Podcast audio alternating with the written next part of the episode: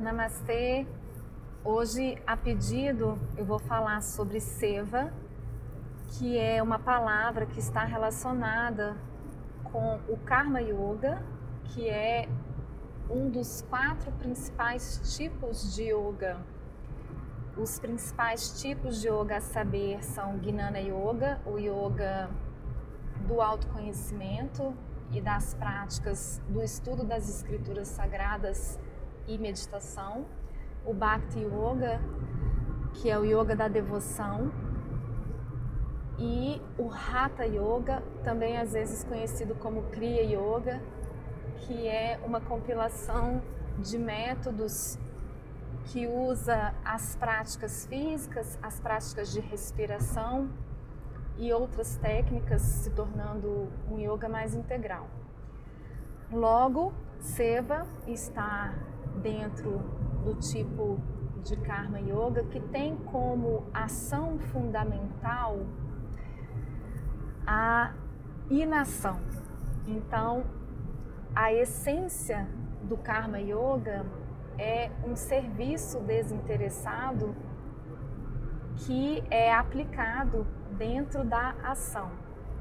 Quem estuda as escrituras tem como apoio essa fundamentação o Bhagavad Gita, que faz parte do Mahabharata, né, que é um grande, digamos, épico da história da Índia, e tendo como personagens principais Arjuna e Krishna.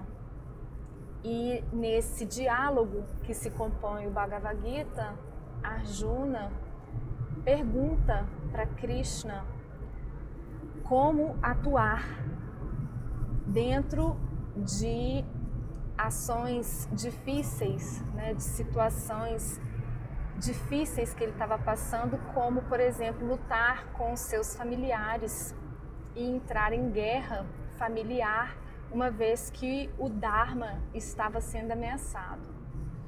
E Krishna trouxe então conhecimento de que a verdadeira ação é feita quando ela não tem interesses pessoais.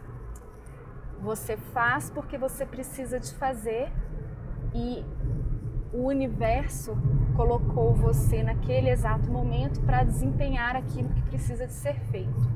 Então, nesse sentido, a outra definição de seva é esse serviço, você se colocar como canal para fazer aquilo que é necessário, independente se você é, por exemplo, advogado ou é de uma outra profissão ou de uma outra atividade. Se você realmente está a serviço, você faz aquilo que precisa de ser feito sem nenhum julgamento, sem nenhum gosto ou aversão. Então, seva é uma prática em que você consegue diminuir esse sentimento individualista, em que você espera fazer algo obtendo algum resultado, e também egóico, porque você não faz para ter nenhum mérito, já que você faz porque precisa de ser feito e ao mesmo tempo não, digamos, faz parte do seu negócio ou da sua atividade ou da sua proficiência. Né? Não existe, digamos, nenhum destaque ou algo de especial que você tem para oferecer que o outro não possa fazer. Às vezes você até tem mais habilidade do que outro em de fazer determinadas atividades, mas mesmo assim você vai deixar isso de lado porque você entende que você está se doando para aquilo. Então, uma terceira definição de seva seria doação. E talvez a quarta, que tem relação com a doação, é altruísmo. Então você doa de forma altruísta sem esperar nenhum resultado, entendendo que, na verdade, você não é o autor da ação. E nesse sentido, eu preciso de aprofundar mais nesse conhecimento, porque você pode me perguntar: como assim eu não sou o autor da ação? Então, se eu estou fazendo com as minhas próprias mãos, com o meu próprio corpo, com a minha mente, como não sou eu quem estou fazendo? E como qualquer linha de yoga que tem como fundamento ou objetivo final o despertar, entendemos que a natureza do espírito ela é soberana ao corpo e à mente.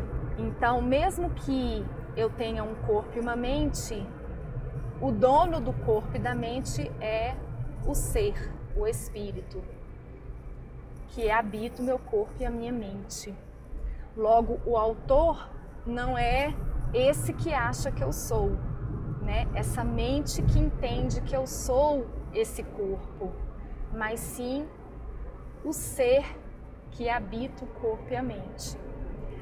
E o ser não tem nenhuma identificação com o processo egóico ele não tem nenhuma necessidade de dizer que é ele quem faz a ação.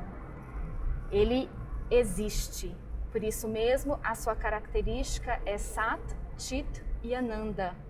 Chit é o sentimento onipresente, senciente de que eu existo.